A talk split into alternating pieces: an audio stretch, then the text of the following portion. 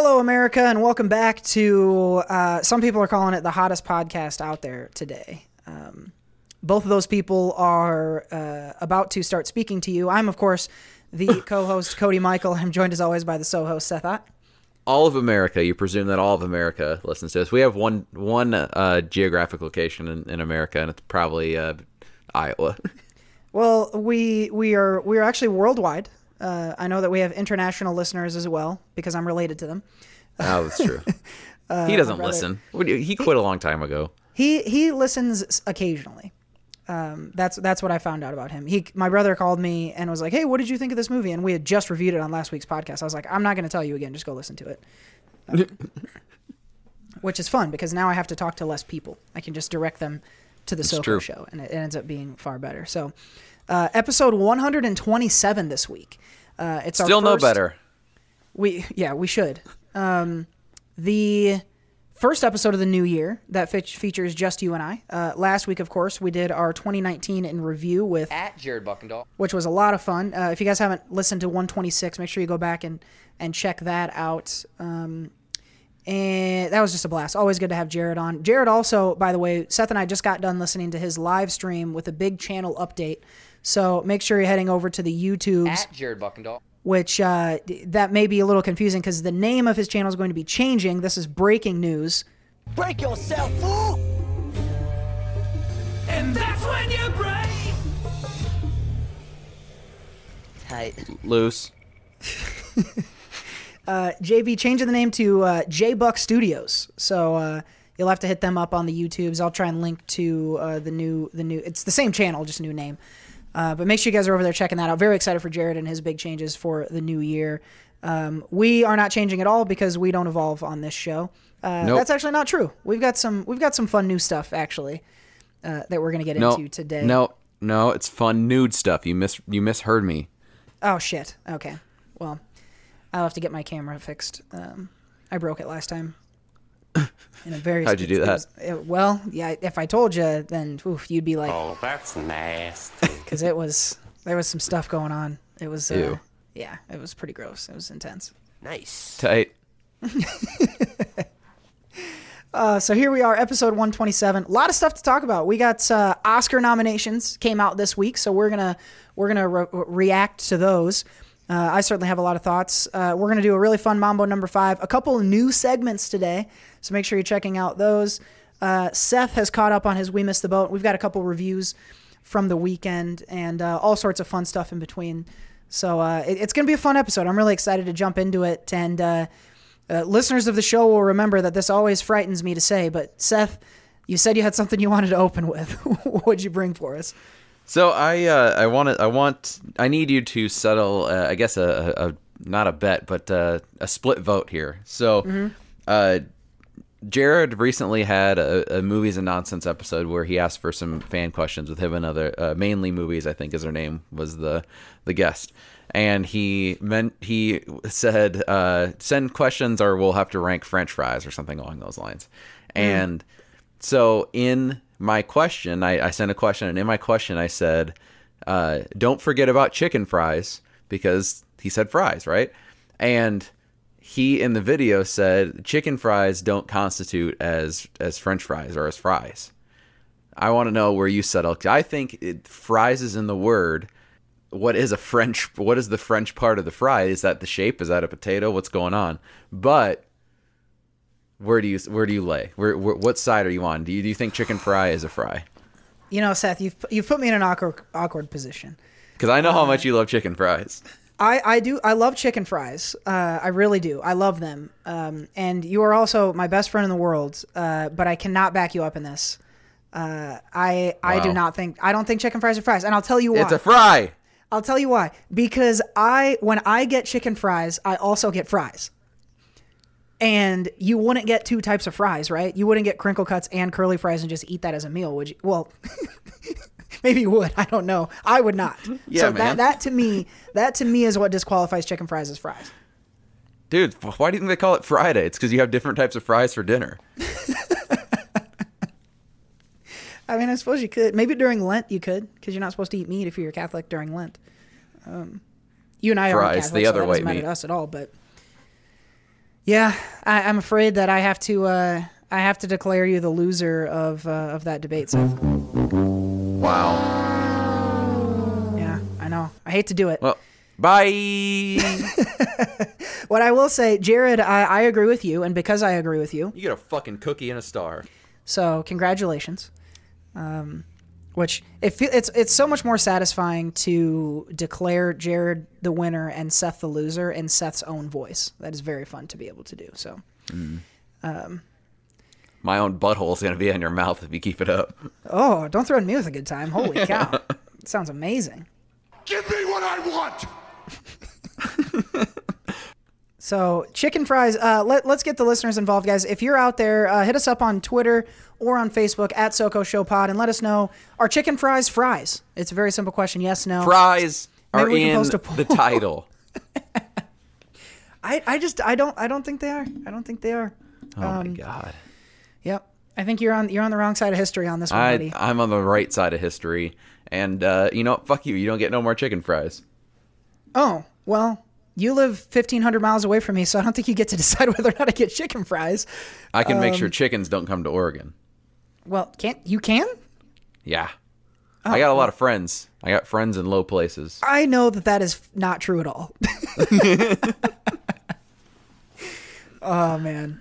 I got I got fry friends who who who protect the the the the the sanctimony of fries. That we don't let people besmirch the besmirch the good name of fries, and chicken fries are fries. So you don't get no more chicken fries. So here's uh, now I'm picturing you The fry like, friends. like late in the in the evening putting on like a, a black cloak and Uh-huh. going down into a, a creepy basement and that's where your little fry cult hangs out and you make decisions like the Illuminati um, for for fries and Mm-hmm. you make the decisions about where and how fries are allocated and who gets them and you guys are like the secret seedy underbelly of the American government but you only deal with fries. Yeah, we're the the secret salty underbelly uh, underbelly of the government. Oh, there he is. Hello. We're getting some momentum here on this show. Let's And, and we wear brown cloaks, not black ones. Oh, okay. How could I be so stupid? I'm an idiot. Yeah, I'm sorry. You dumb son of a bitch. Okay. Here we go. Uh, let let's roll on. Let's roll on. We got a lot of show that we're gonna get into today. Uh, but before we do anything else, we gotta hit you with some Sheik tweets. I call you a punk!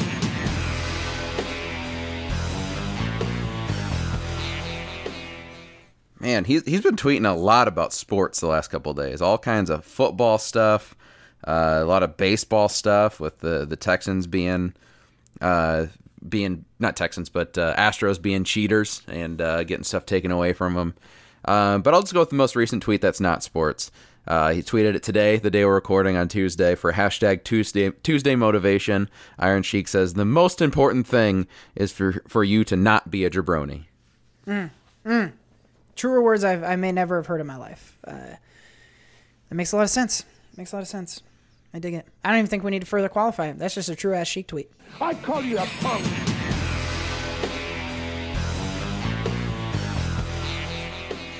All right, folks, time to shout out our sponsors. First of all, audibletrial.com slash SOCO. Hit the link in the description box. You're going to get 30 days of Audible and your first book for free. Free! Our good friend Steph Mathis can be found at Mathis Designs. You can link to that in our description box or find it at etsy.com slash shop slash Mathis Designs for all your stationery and graphic design needs. Dollar dollar bill, y'all. And of course, Mike's Wood. Uh, you can get your own handcrafted woodworking materials and decorations and all sorts of cool shit.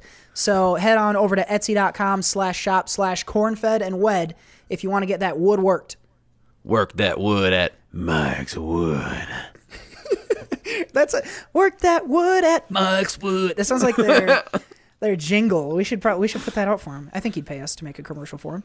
He would, I really do. even though his even though his business isn't even in call isn't even called Mike's Wood. Well, no, but that's a good point. It's probably really confusing. We're like Mike's Wood, and it's like it's corn fed and wet. It's actually a really beautifully designed site that has nothing to do with you know dicks. But, Instead, yeah, instead, instead we fucking uh, dismiss it to penis jokes. yeah, we're a detriment to we're negative advertising for Mike's Wood. That's because we actually work for Jim's Wood.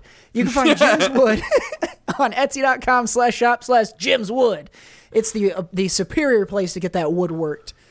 Um, so little did you know we were running a counter campaign against against Mike's wood this whole time. Um, that's not true. That's not true. Uh, head over to Mike. Head over to Cornfed and Wed. I'm I'm forever gonna call it Mike's Wood. Sorry, Mike. Uh, we've also got one more uh, previously recorded ad for you, so let's get over to ourselves from like three months ago who are recorded giving the following advertisement. Oh man, I sounded so young back then. Oh my God, so much has happened between now and then. I, I, I really am a different man. I really am. Before we move on from Anchor, uh, of course, if you want to become a contributor, head on over to our Anchor page. You can link in the description box to the page where you can become a contributor monthly if you like. Want to give a shout out to our current contributors, Jared B, Mike V, and Fuck Q. Uh, we really appreciate the support, guys, uh, helping us grow the show.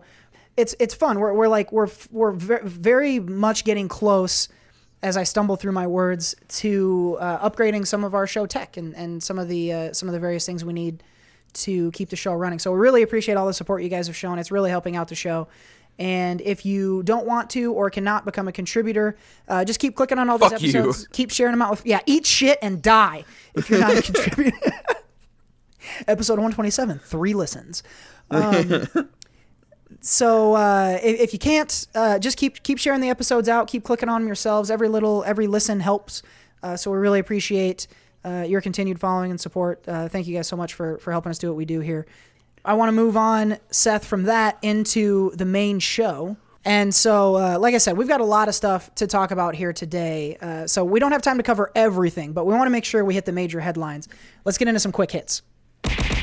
All right, we'll start off in movies since we'll be talking movies anyway. The most most of the, the show today. Um, first off, uh, there was a lot of stuff, and I'm not going to go over it all because honestly, it just fucking it takes too long to write these sometimes. They're not even that good, not even that well written anyway. So, um, we we've missed a lot of news over the last three weeks though. Um, I'll, just pick out some ones that I that I liked or were smaller or got maybe got passed over. The first one, Warner Brothers using AI to decide which movies to make. Rumor is that they not only greenlit Suicide Squad with that, that technology, but they also let them make it. Oh, that seems like a bad decision. I don't like it. It takes the art out. I don't. I don't. I don't want to take the art out. No art out. Uh, we have a uh, a uh, uh, another director move with the Uncharted series. Travis Knight is out as director. Ruben Fleischer is talks to is in talks to come back. Uh, but rumor is that the movie will be called Uncharted: A Director's End. That's a good one. I like that. That's a bummer. I, I like Travis Knight's Bumblebee, so I was excited to see what he was going to do. But we'll see. Maybe Fleischer will take it in a nice direction. And then finally in movies, uh, something you, that you'll like here: uh, Holt Your Horses. Nicholas Hoult cast as villain in Mission Impossible Seven and Eight. Yep. I don't care. I, I, I don't even. I don't have. I don't care at all about Nicholas Hoult. But the fact that we're getting Mission Impossible news makes me f- rock hard. I got to be totally honest with you. In TV news, gross, rock hard. Uh, kind of go- goes into this one. If you smell what The Rock is smoking, Young Rock TV show coming to NBC. This is to me the dumbest idea that I cannot wait to see. Like I, am, I know, I'm- I am I'm watching it. immediately obsessed with this. I want it so bad, but it sounds so stupid. I hope he's like beating up people. That'd be great. Get the lotion, Clarice. Silence of the Lambs sequel series coming to CBS. Oh wow, that's it. Uh, that's. I really hate the headline. Um, I don't know what I think about the sequel series. I mean, I guess it could work, but I don't know. It seems like one of those things that should should just not be touched. But who knows? Maybe it'll be good. I hope it'll be good. And finally, in TV, uh, Peter Pan prequel series called The League of Pan in development at Syfy. No word, no word on who will be playing the key roles of Peter, Sauce, or Frying Pan. Wow, that all that I hate. That's so stupid. God, what's his prequel going to be like? His childhood? His whole fucking life is his childhood. This is. I don't like it. It's The League of Pan. Now if that's you you and your fry fry cult like are are in a are in a centuries long feud with the, the League of Pan. the League of Pan and that's that's We how will- you guys We will not fry our fries in a pan. It will be in a deep fryer. Oh wow. That's that's wow. That's All right, that's the quick hits. wow. That's great stuff today. Thanks, man. Pre- appreciate it. I was proud of the quick pan. I was proud of the pan one. I I, I, I like the pan one. I'll be honest with you. Um, I just I just hated the news itself so much that I, f- I forgot to give the proper kudos to the headline. So that was well written, sir. um, quick hits are over, and we have s- uh, something something new that we're going to get into. Seth, you want to set this up? Yeah, uh, we've kind of gotten away from doing some more uh, newsier segments. We used to do the what was it called? One word news, one word One summaries. word summaries. Yep. Man, I'm getting too old. I don't even remember what fucking bits we did anymore. That's how long we've been doing this. We've done we've done a lot of bits. That's There's only one word to describe you, and I'm gonna spell it out for you. I do miss that sounder. It's a good one. Yeah. Um, but uh, so I still like looking up these weird stories, and part of that the issue was with that with that segment was that uh, there's not enough weird story. I mean, there's a lot of weird stories out there, but not a lot of like great ones to, to read. So that that got tough to do. But I still like weird news. I, I like looking at it. So what I what I've uh, thought about uh, we we a few weeks back talked uh, t- uh, reviewed and talked about the don't fuck with cats and you know the crime stuff. And so I've been looking at some weird crime because that's that's definitely a weird you know that's weird. That i mean it's it's freaky weird the don't fuck with cats but i want to look at a little bit nicer things a little bit uh, softer crimes. Maybe we'll go hard sometimes but um, what i want us to do is take a look at that crime and come up with a suitable punishment for uh, for that person, whatever crime they had. So read off the story, and then together we will come up with a with a, a wacky wacky punishment, out, out of the box punishment that we that we must agree upon, and that will be called laughable punishments. I dig Yes. it. I dig it. Laughable punishments. We're gonna fuck some people's lives up, but they're gonna get just what they deserve. Uh, We'll we'll, we'll be we'll be tough but fair. In the court, in the court, the court of the law, or whatever the fuck the. We, that's what we should have done was the the law and order thing. Yeah. These are their stories, except ours would Yeah. be All right. So this crime, uh, a woman claims sexual assault by restaurant's pee pee doll. I'm sorry, what? Um, All right, I'll explain the story. Uh, so this woman, Isabel Lassiter, uh, she that's a bad pun, has beef with a Japanese steakhouse in Tennessee where a chef sprayed her in the face with a PP doll in what her husband called a sexual style assault.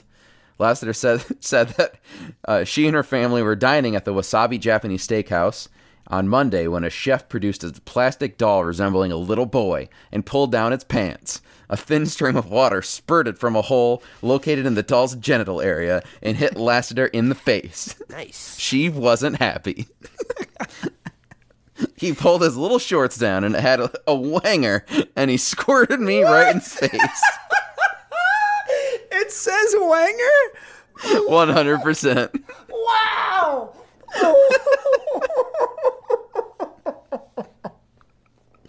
That's amazing. Immediately, All right. immediately, this is paid off. Uh, we'll now hear the restaurant owner side of things. Restaurant manager Johnny Johnny Huang said the doll is a common part of the show patrons get at dinner. Chefs use it to control flames on the hibachi, he said. The kids like it. They think it's a water gun. Yang told the TV station. Uh, Lassiter's husband, James, called the spraying a sexual style assault on, assault on my wife. The couple called the police and filed a report. So, Wow. uh, this also happened in front of uh, grandchildren. This woman is very ugly, but, um, but So that's the crime, right? so the crime is that this man sprayed a pee pee doll on this woman woman's face that had a little wanger, um, claiming sexual assault. There is a police report, report report filed. This man can take his fine, maybe even a little jail time, probably not, but a fine uh, with this, or he can take up our punishment. What do you suggest for a punishment? Okay, so I, I do have an idea immediately, but let me ask you this. Seth. So I've seen this. I've been uh, the hibachi grill. It's a super common thing. Hibachi grill. Have you ever seen this happen? I've not seen anyone get sprayed by a wanger. No. Yeah. Okay. So it it's hilarious and adorable and in no way threatening. Um, I'm I'm amazed that this has even gotten enough traction to be news, but um, it is it is super delightful. So I will say this: I don't think this man has committed a crime, but that doesn't mean we don't have to punish his ass. Um, I would love to come up with a suitable crime for this lady filing frivolous charges, but anyway, um, Do you remember a while back we talked about those um, sparkly poo poo creatures or something like that? Poopsie sparkly critters. yeah, this is this. Okay, so poopsie sparkly. Here we go. Spookily, poopy. I can't even say. Spookily. I can't. Oh, this is a tongue twist. Poopsie sparkly critters. Is that? Is that how you say it? Poopsie sparkly critters. Poopsie sparkly critters. So if you guys don't remember this from our show, these are these little toys, and you fill them with goo. And Do when they s- spit or poop? Ooh, Yeah, it what- pooped. when the goo when the goo comes out, it's it either comes out as puke. Here, yeah, here's a commercial. Poopsie sparkly critters.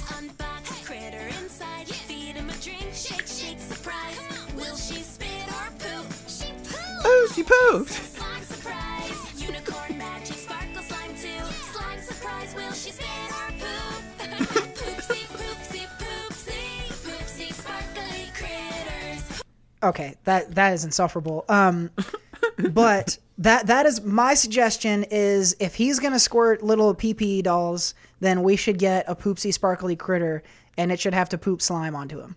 A giant one though. Yeah, yeah, sure. Like a giant, like a Nickelodeon sized amount of like slime should come out of this thing's butthole. And he should have it. Okay, let's even say maybe it's got to happen to him at work. Uh, so he, he's going to be working there behind the hibachi grill, and then we get a sp- uh, poopsie sparkly critter to shit on his head. That was said very or- matter of fact. Or, Um, or spit on his head. We don't know because spoop, spoop, Yeah. poopsie. I can't say the fucking thing. Whatever the toys are, you don't know which it's gonna do. So you never know if it's going to spit or poop. Um, I, I see. I know that I apparently. I guess I now know that it's a common thing. So I'm never going to a hibachi grill because I don't want to get my. I don't want a wanger in my face. But you pay extra for that, actually. um, no. But uh, see, I still think you know it's. I don't want to go to a restaurant and get sprayed on. What if it ruined that woman's night? It did ruin that woman's night. What if she was trying to go out and and uh, you know have a nice night in the town and said she got sprayed by some you know little wanger? Like she her night was ruined. That that could have that could have really ruined her entire entire life. So I think uh, not only should it just happen once for this guy, this guy should have this happen uh, every night. There needs every night he's working. This has to happen to him at some random time, or just throughout the day. It could be 2 p.m. when there's no one in there. It could be 7 p.m. at prime time. It happens every night for one year until she feels this woman feels that she is uh, fully recovered. That that her that her uh, confidence and and uh, way of life has has recovered to what it was prior to this horrible atrocity. What if we even give her the remote and she gets to decide when it happens? Well, what if what if what if she forgets about it? Then then she's forget. Then she's over it. I don't know. What if we like let her hu- we let her husband decide? Her husband won't forget. Oh, then he won't do it. He sounded like a real bitch.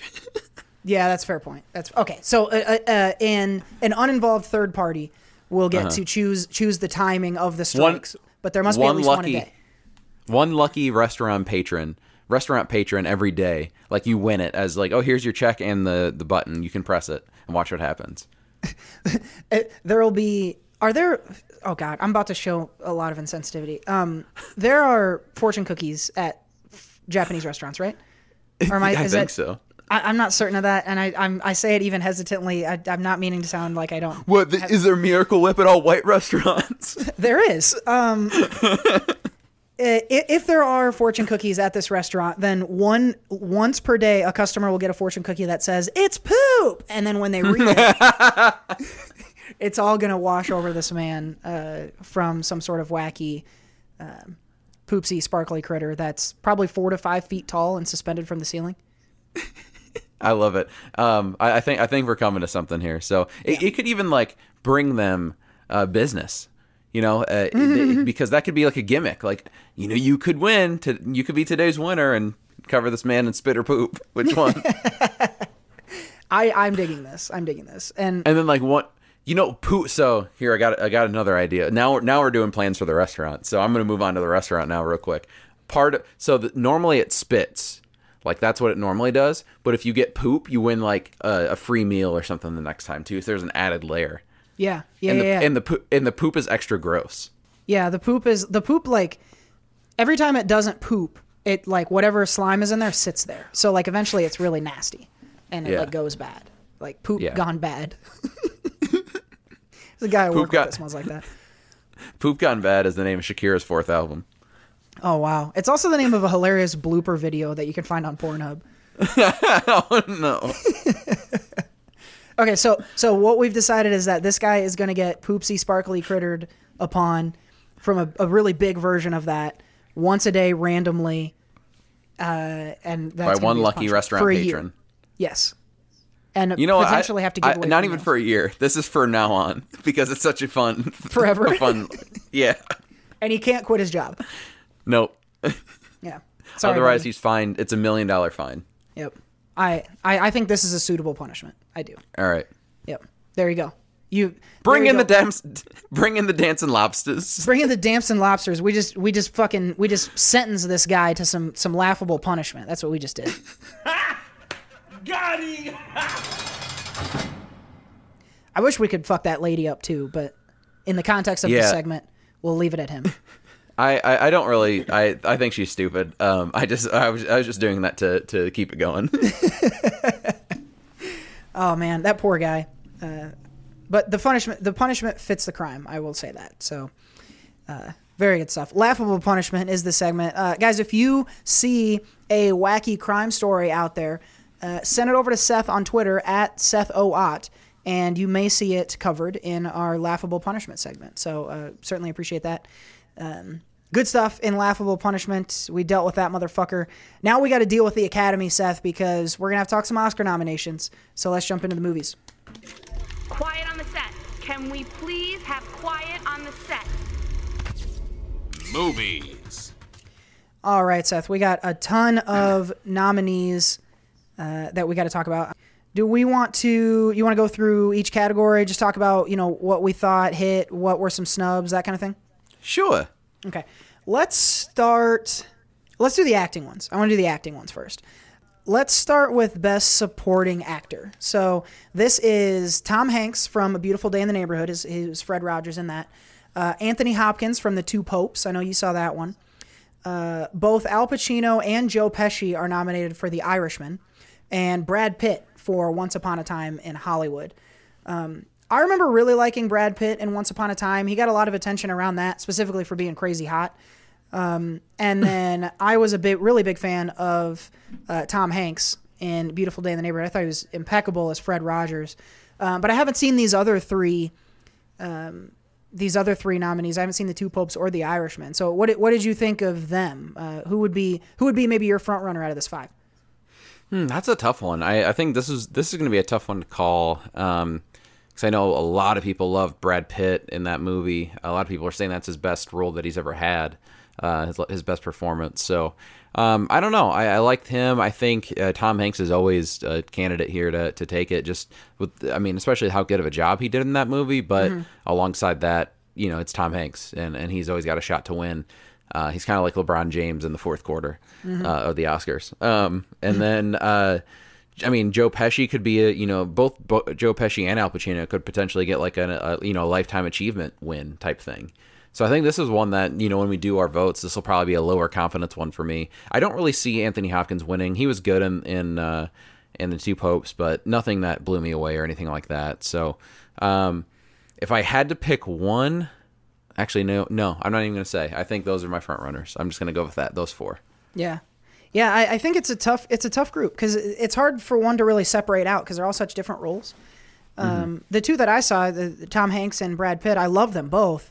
I think maybe Tom Hanks was a little bit higher degree of difficulty. Maybe would I might give him a slight edge because of that, but I, I really loved Brad Pitt in that. So that's a tough one. I'll have to give that a lot of thought um, going into our Oscar game, which we'll talk more about this, but we are going to play the Oscar game again, like we have in years past, uh, and we'll talk more details if that's if that sounds foreign to you. We'll talk about that at the end of this segment. Um, for now, though, let's let's uh, step over and we'll, we'll do the lady side of this award, Best Supporting Actress. Uh, we have Kathy Bates from Richard Jewell, uh, Laura Dern from Marriage Story, Scarlett Johansson for Jojo Rabbit, Florence Pugh from Little Women, and Margot Robbie from Bombshell. Now, I've only seen a couple of these again. Um, Scarlett Johansson and Jojo Rabbit I thought was really cool. Uh, really, kind of a little bit of a wacky performance. It seemed like something that was very different from what we're used to seeing from ScarJo. So that was really refreshing. And Margot Robbie in Bombshell was awesome. I, she, the the my first memory of Margot Robbie is her being hot as hell and naked in Wolf of Wall Street. I think that's most people's first uh, memory of her. And so to see her as this buttoned up, hyper conservative, you know, um, nervous, like small towny type girl in Bombshell, it was it was really convincing in that, and she played a really important role in that movie. And I really like Bombshell. Um, but I know uh, Florence Pugh, for example, uh, from Little Women, which you saw, has been getting a lot of heat. So I don't know, Seth, if you think that's the front runner, or it could be Kathy Bates and Laura Dern, who I know you've seen both of those as well. I think that Florence Pugh is probably the the front runner right now. Uh, she's really great in Little Women, but there's also something to be said too, um, and it's kind of the same for like what ScarJo was doing. But she, you know, she kind of had a lead and a supporting performance. But with like Florence Pugh, she had Midsommar this year, which she was really great in. Uh, Fighting with My Family was another good performance of hers, and then like she's played, she's she is one of the most like versatile actors. She played, uh, you know, a wrestler. Uh, she played uh, you know, a wrestler in like current day. She played a, a tr- like a messed up psycho like psychologically messed up girl in Midsommar, and then um, you know is is in the 1800s or whatever playing uh, uh, you know a girl from that that's basically re- you know relegated to being a you know housewife type thing. So it's pretty crazy. And i think that that's with how strong of a year she's had and and she's just gone back to back to back to back with working i, I think this is this might be hers to take especially with being like the supporting actress is a good one for like the young actress to kind of get to start the career type of thing you know? So i think this might be hers She is, uh, regardless of whether or not she wins, I think Florence Pugh is, is in for a, a big time next couple years because she's gotten a lot of attention. And you're right, it's very her performances have been very varied this year, so she's showing a lot of range, which is awesome. Um, so yeah, I, I really like Florence Pugh. I wouldn't be surprised if, if, she got the win here. Um, but some great nominees for both supporting and, and you know maybe Florence Pugh is the front runner, but it, it's not super obvious in either case. I think, which will be fun fun to watch as, as the time gets closer. Um, we'll do. Let's go ahead and do the leads next. Um, we'll start with the the actresses this time. So we have uh, Cynthia Erivo, who was Harriet in the movie Harriet. Uh, Scarlett Johansson again, double nomination, which is a big big deal for Marriage Story Nom this nom. time. you get uh, Saoirse Ronan, Saoirse, uh, Saoirse. also also from Little Women.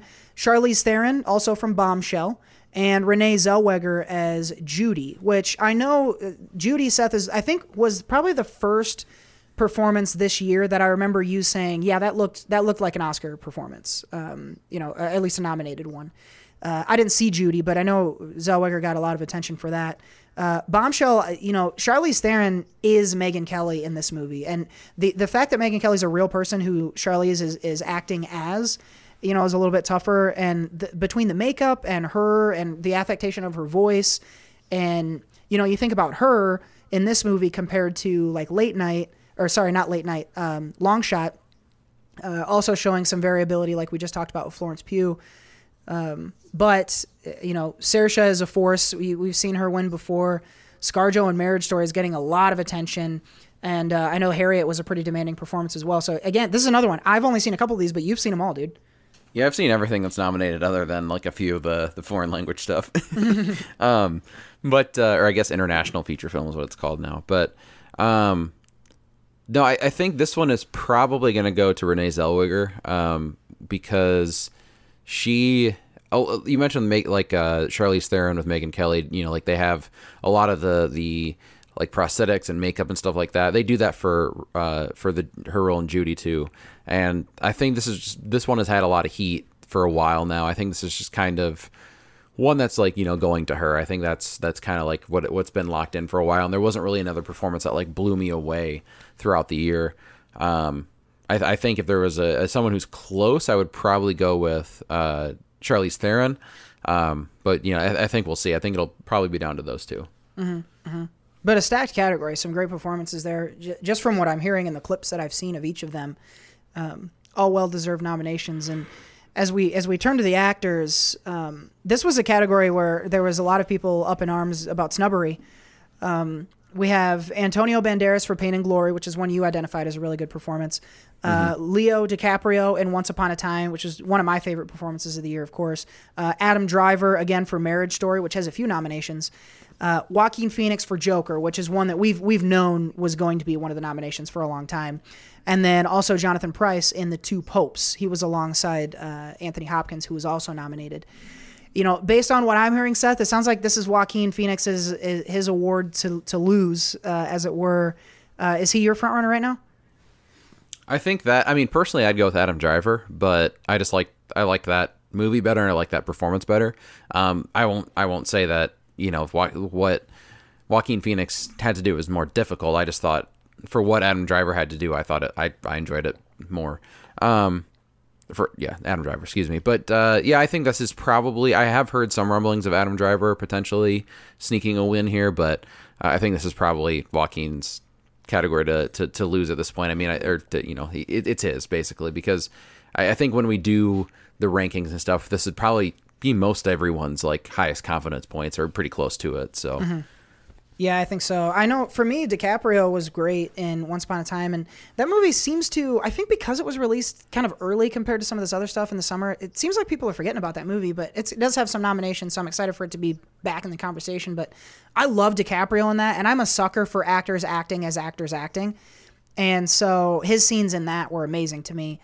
Um, and of course, I'm a Tarantino guy, so he, he's my personal favorite. But I do think it seems like Joker is going to win this one going away.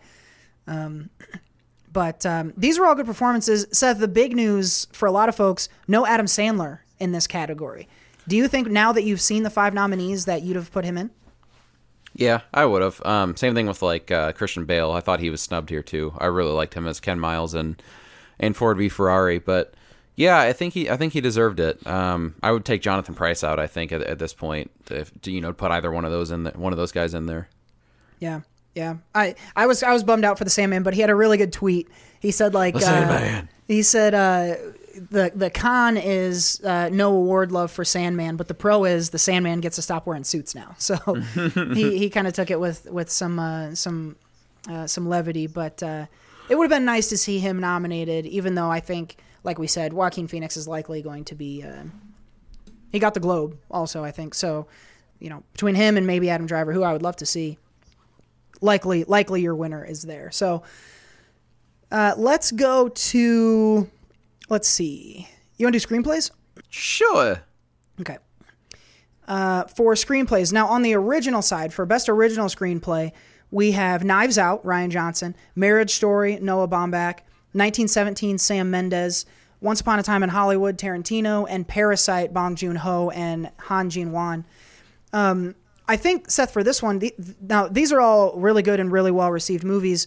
I would say we're going to review 1917 a little bit later on. Uh, it's a movie that I really enjoyed. Uh, spoilers, but I don't know that the screen the screenplay is not the reason why that movie's amazing. And so that that wouldn't that wouldn't be my first choice. Uh, Knives Out being the who done it with the mystery elements and you're kind of realizing things as they unfold, I think makes sense as a winner. But then with Tarantino, you get all that snappy ass dialogue, and with Marriage Story, I know it's full of these long dialogue uh, heavy, you know, and monologue heavy scenes. Uh, I, I don't know much about Parasite, but it seems like there's there's things different things to like about each of these screenplays. So it seems pretty wide open to me. Yeah, I think I would. I, I probably would actually go with Once Upon a Time. I just looking at the other the other, um, the other cat the other movies in that category. I think that's probably the one that would fit the most. Like personally, again, I would choose Marriage Story, but um, I think Once Upon a Time in Hollywood it probably fits most of what the Academy would be looking for, and it's Tarantino, so it's an easy. That's probably an easy, safe bet for that category. Yeah, yeah. Let's look at let's look at the adapted folks over here. My parents said I was adapted. Oh man. Uh, and you would be nominated for best adapted child if you if you were. So uh, we have The Irishman, which I actually didn't know was based on a book. Um, Jojo Rabbit, which a lot of folks didn't know was based on a book. Uh, Joker, which I don't know that the story was directly adapted, but of course, of course, you get the um, you know the character adapted by the the folks who created Batman: Bill Finger, Bob Kane, Jerry Robinson. Um, Little Women, Greta Gerwig's uh, screenplay was nominated, and then The Two Popes um, makes another appearance here. So you know, a lot of great. It, it's really hard for me with adapted, but I know that a lot of people really love Jojo Rabbit, and so this seems like potentially an opportunity for for that movie to take one home. Um, but I, I still haven't seen The Irishman or Little Women or Two Popes, so I'm I'm not sure if I'm if what I'm missing there, but. Um, I wouldn't be upset if Jojo Rabbit. I, I don't know about Joker. I I have such a hard time loving that movie and saying it deserves a just, that movie just upset me so much in, in a good way. But um, so I don't know. Is this a Jojo Rabbit one for you, or what? Do you, one of these other guys got the upper hand? I I would say probably Jojo Rabbit, but also I think with kind of the controversy that went down with Little Women and Greta Gerwig, I could see them giving it to that, and I think it would deserve it. I think it's definitely. I mean, it's it's based off of a classic book, and um, I think the changes that Greta Gerwig made, and, and kind of the the more uh, you know dialogue that's a little bit more suited for this time. She made it feel more modern while keeping you know the story older. So I think. Um, I think that, that that has a good shot at winning too. I think it'd probably put it between those two.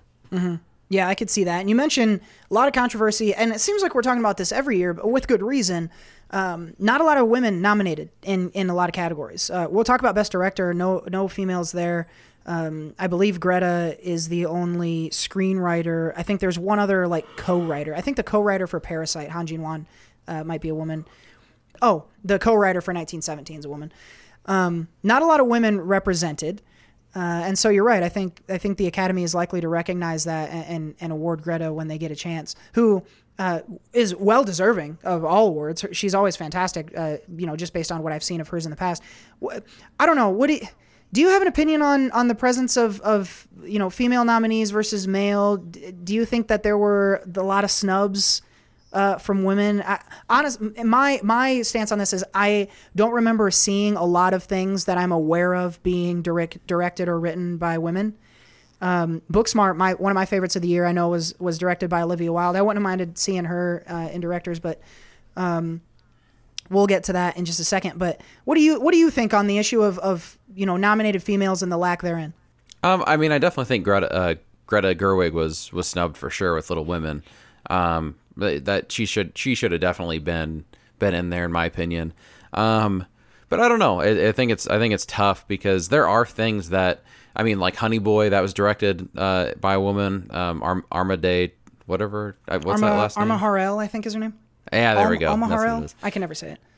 Yeah, something like that. But there, I mean, there there were things, and I think that movie was directed very well. So I think there are things. I think the the matter, really, what it's come down to, um, like hearing people talk about it and thinking through it, is that there needs to be more nominees at, this point. I think. I think you need to expand that, like like they've done with the Best Picture. I think they can you can do the same thing for actor or director or stuff like that. That might split votes, but you also give someone new a you know a shot, or you know that you you you just give that opportunity more to people. I think maybe expand another you know two three spots and and get a few more in there that maybe aren't the conventional pick. Um, you know, the, or get you know there, there's there's probably certain cases where um, there's the sixth person who could be in is like off by only a few votes or whatever. So um, you know I, I think that if there's enough votes for for a movie that should be in there, regardless if it's you know the five or six spot, there should be an opportunity for it. Yeah, I think for me that that's a really good point. I think if, if they went to more nominees, I certainly think you'd see a few more women. I think that the problem starts before the Oscar nominations. Right, right. The, the problem is that not enough there aren't enough films being being written, directed, produced by women and it shows here. Uh, I don't know what the proportion of all eligible films you know what proportion of all eligible films are done by women i don't know um, and if we knew that number we could know with some degree of, of error how many women should be nominated or how many people of other races should be nominated it's a very white oscars this year too um, and I, I, I never know it's hard because a lot of the, the stuff that gets nominated every year is really high quality shit I, i'm not saying it's better than every you know um, everything that, that the ladies have done, specifically talking about like directing and screenwriting now. But um, it, it's hard for me to kick some of these things out. Um, and you don't want like token nominations. Um, but I think your idea, at least in director, I think of expanding it out maybe a little further makes a lot of sense. And I think we'd see a lot more diverse group that way. Uh, let's actually let's go through the directors right now. Uh, here are the all male nominees, as as they like to say: uh, Scorsese for The Irishman, Todd Phillips for Joker, Sam Mendes for 1917, uh, Tarantino for Once Upon a Time in Hollywood, and then Bong Joon Ho for Parasite. Um, this for me is easy, and it's 1917 Sam Mendes. Uh, it's it's to me it's not close. Um, I understand other people who liked the Joker, or even I liked Once uh, Once Upon a Time so much that I wouldn't be pissed if Tarantino. But I think if you've seen 1917, it would be hard to vote against it. Uh, That's that's strictly my opinion, though. I think that's that's who I've heard as the the front runner, but I've also heard some Bong Joon Ho as well.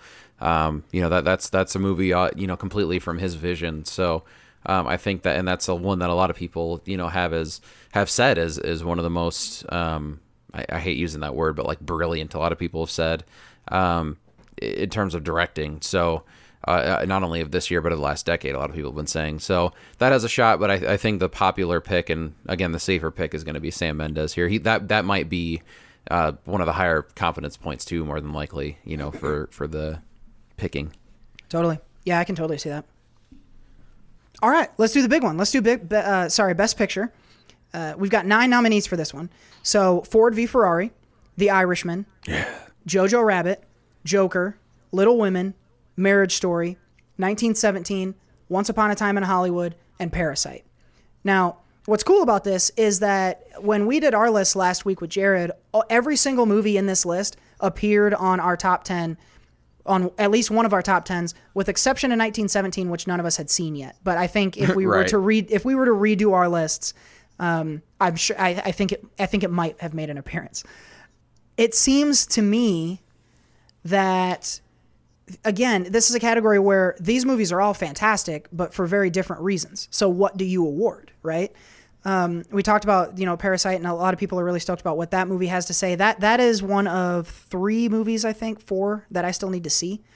Um, Once Upon a Time is kind is a little bit of everything. You got great dialogue, so you're you're directing to the acting, a lot of camera movement, a lot of scene changes. So that that you know that seem has a lot of the elements of a best picture.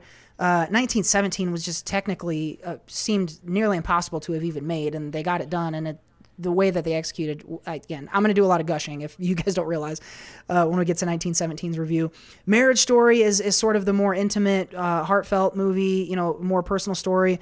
Little women it, it has the the empowerment uh, of course with the female stars and it's greta and it's it's a period piece and all of that no pun intended. Uh, Joker had all Joker had all that all that heat, uh, you know, and, and the incels love it, so that's gonna get all their votes. Um, Jojo Rabbit was so creative and so different, and The Irishman is the big epic fucking uh, you know mob story, and it's Scorsese and it's got all the great actors, and then Ford v Ferrari, like you and I said, is just a movie done well. Like it just it just is awesome, and so. I know that was your top favorite of the mo- of the year when we did our list last week. Would I is is would you say that that's your front runner or it seems to me Nah. it seems I have a I have a choice. Um but I want to get your thoughts.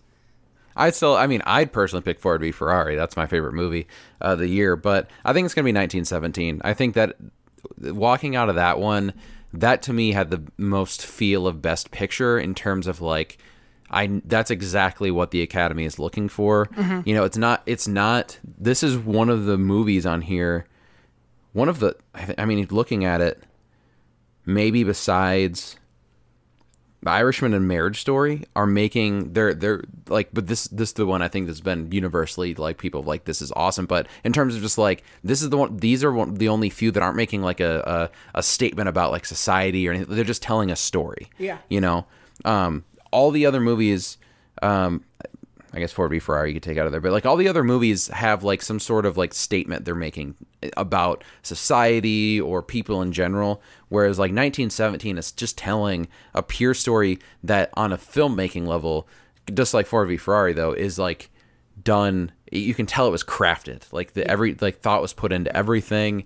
Um, it's just a story. Like the, more than all the other ones, completely is just a, a crazy ass story and the way it was shot as a movie, the way it was made as a movie was all done.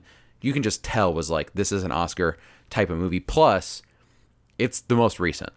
And if there's nothing that like even looking at all of our favorite movies this year that there's there's nothing that really can help a movie more than anything in terms of your rankings more like more than recency. Mm-hmm. You know, it's fresh in people. It's fresh in people's mind. It's the last movie that's come out that has Oscar, uh, you know, Oscar notoriety to it. It's only getting more like it. It was it had theaters sold out all weekend. Like people, like the common people who don't normally go to Oscar movies are seeing this. It's going to have a ton of buzz. It's going to carry the momentum. I think it's going to win. Yep, yep. My dad, who doesn't go to a ton of movies, went and saw this. Said it was awesome. Um, yeah. which is that's as good as a review as you're gonna get on my dad. That was that was awesome. and I know that it, people like you know the Academy votes on the best picture, but it's always the movie that has the most buzz that that ends up winning. And th- this is going to have buzz from regular the regular audience, and that's going to bleed into the Academy. The Academy are people who work in movies that um, pay attention to what crowds are saying, to what people are saying, and and I think that this one is going to have the most influence from that. And it's a great movie. I, I I think it's one that not only has that that buzz, but would deserve to win Best Picture. Yep. Yeah, I think so. And to your point earlier, it, it doesn't have an agenda, and so it's a it's a if I'm a voter, and the the votes are anonymous, so it, you don't really have to worry about political backlash. But like, if I'm a voter, it's a really easy pick to make. It is. It it, it doesn't it, it doesn't challenge. Like they could pick Joker, um, but that politically they're going to have to deal with some backlash if they choose Joker because of the subject material, right? And some of the others in similar ways, uh, well, different ways than Joker. But um, you made a good point uh, about it not having a political agenda, and and it just it seems it seems clear and obvious to me. It really does. Uh, I'll I'll be surprised if it's not 1917. Um, but we'll see. We'll see. Stranger things have happened. Uh, and shit, we've even had we had the whole debacle with La La Land of Moonlight a few years ago, so that was a really strange thing that happened. But um, we'll see. We'll see. There's a reason they there's a reason they do the show, right? There's a reason they play the games, as they say in the NFL. Um, but uh, those are the major categories. There's several others. Uh, when we do our Oscar game, we are going to do it based on I think it's typically around 14 or 15 categories. Not every category, but a lot of the major ones. Um, what we will do uh, sometime in the next few weeks, I will be creating a Google Doc that people can go, uh, they can link through the show to download the Google Doc and uh, choose their Oscar winners. There will be a confidence points element. So if you're really sure about something, you want to put the most points on that. And if you're like, ah, I don't really know, you only want to put a couple points. Um, and then we keep score uh, when we see the winners. And the winner, if it's not Seth or I, uh, will get some sort of prize from the show. So it's a really fun game. We would love to have several. I think we had five or six competitors last year, and it was really fun. And uh, would love to have many more this year. So keep an eye out. Um, probably by next week's show, I will have that uh, document put together, and so folks can go out and check it out. So more to come on next week's show, but uh, start thinking about your Oscar picks and uh, and pick along with us. Uh, we think- still have still have about six weeks to go. I think it's last weekend in February that is Oscar night. Is it? I thought it was sooner. Is it? Let me check. I think it's like the. I'll check for sure. Um, oh, February it's actually it's February 9th. So I, I was Yeah. wrong. Uh, so it's the week after the Super Bowl. So I will definitely be getting that out sometime in the next week. Um, probably by by episode 128, I will I will talk about how to play the game and where to go to download it. Um, but yeah, it's I guess it is coming right up, just a few weeks away. That makes me excited. There was the one year they pushed it way back. It was like in March, and it seemed and so they scheduled it earlier this time. That seems like a change to me. I don't know. What the hell are you talking about? I don't know. I never know. I never know what I'm talking about. I just say things confidently. That's you. You, You should shut your mouth. Joker was the most nominated film with 11 nominations, um, which I've got some thoughts on, but maybe for another time. Uh, anyway, that those are the Oscars. We're, we're going to continue to touch on Oscar stuff uh, as the date draws near, and make sure you're listening up for updates on the Oscar game this year. For now, though, we're going to keep things moving. Uh, we're going to lighten things up a little bit with a really fun little edition of Mambo Number Five. Ladies and gentlemen, this is Mambo number five.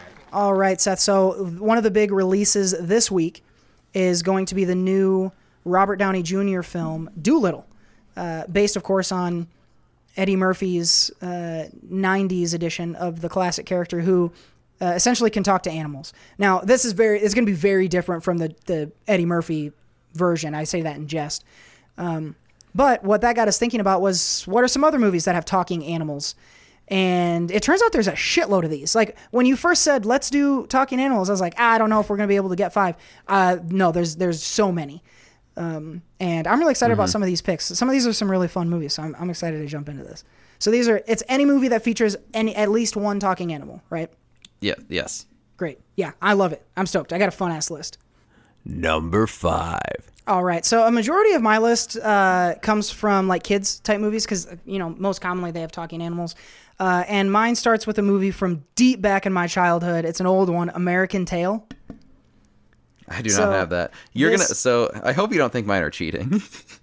uh, No, I want I, I if, if if if there's a single talking animal in it, then you can't be cheating. So All right. them's the Humans rules. are animals. yeah. Oh my God. Gee, is that what kidding. you fucking I'm did? that would have been pretty funny though. Uh, American Tail is, uh, if you don't know, it's a actually a Steven Spielberg directed movie.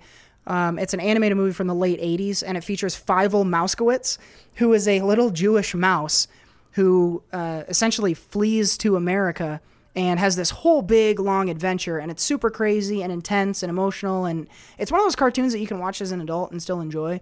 I haven't seen it in many years, but it's got some serious depth to it and it's one of the classic. When I, whenever I think of animated movies, or you know, in this case, movies starring animals, American Tail is one I, I like to I like to shout out. So uh, that's one that um, that I know you've seen too and, and enjoyed, even if it didn't make your list. I don't know if I have actually.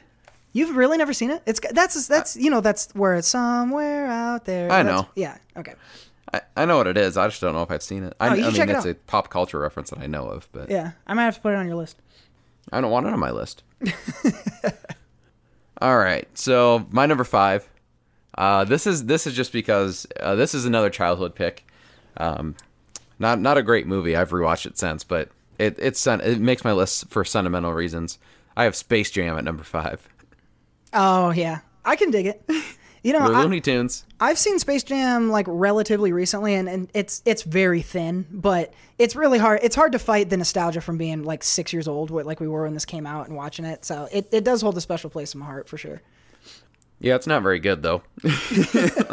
but uh, but no, uh, Space Jam. Um, what can you say? I mean, it's it's fucking Space Jam. The best. It has the best uh, theme song uh, ever for a movie. I mean, it, it's a it's a fucking bop. It slaps, as the kids say. Yeet. But then uh, you know we're getting a sequel with LeBron James. Michael Jordan is great. I mean, uh, he you know he's better than LeBron James, of course. So um, Well, hey now. I just did that for a comment. um, but no, Space Jam, good classic movie uh, for kids from the '90s. Number four. I went with Zootopia at four. I uh, Oh, kick the can! Ooh, okay, good. Yay. Yay! um, my number four is Guardians of the Galaxy with Rocket Raccoon. You know, I was wondering. I was wondering if you'd go with Rocket, uh, which yeah, I I, th- I I was aware that that would qualify for this list, but it didn't make mine. Um, but Okay. Ro- Rocket's a good. That's a good way to get in. Yeah, I mean, I do. I like him. I like Bradley Cooper. Um, I mean, there's not a lot of other talking animals in it, but um, I mean, it's a, it's funny. Uh, it's a great, a, a really good. I like the first one a lot. Um, the second one, I can you know take it or leave it, but uh, really fun MCU movie, and and uh, you know, again, talking talking raccoon, and he's he's a very fun comedic uh, relief for for this group. So, uh, Rocket Raccoon and Guardians of the Galaxy, my number four. Number three.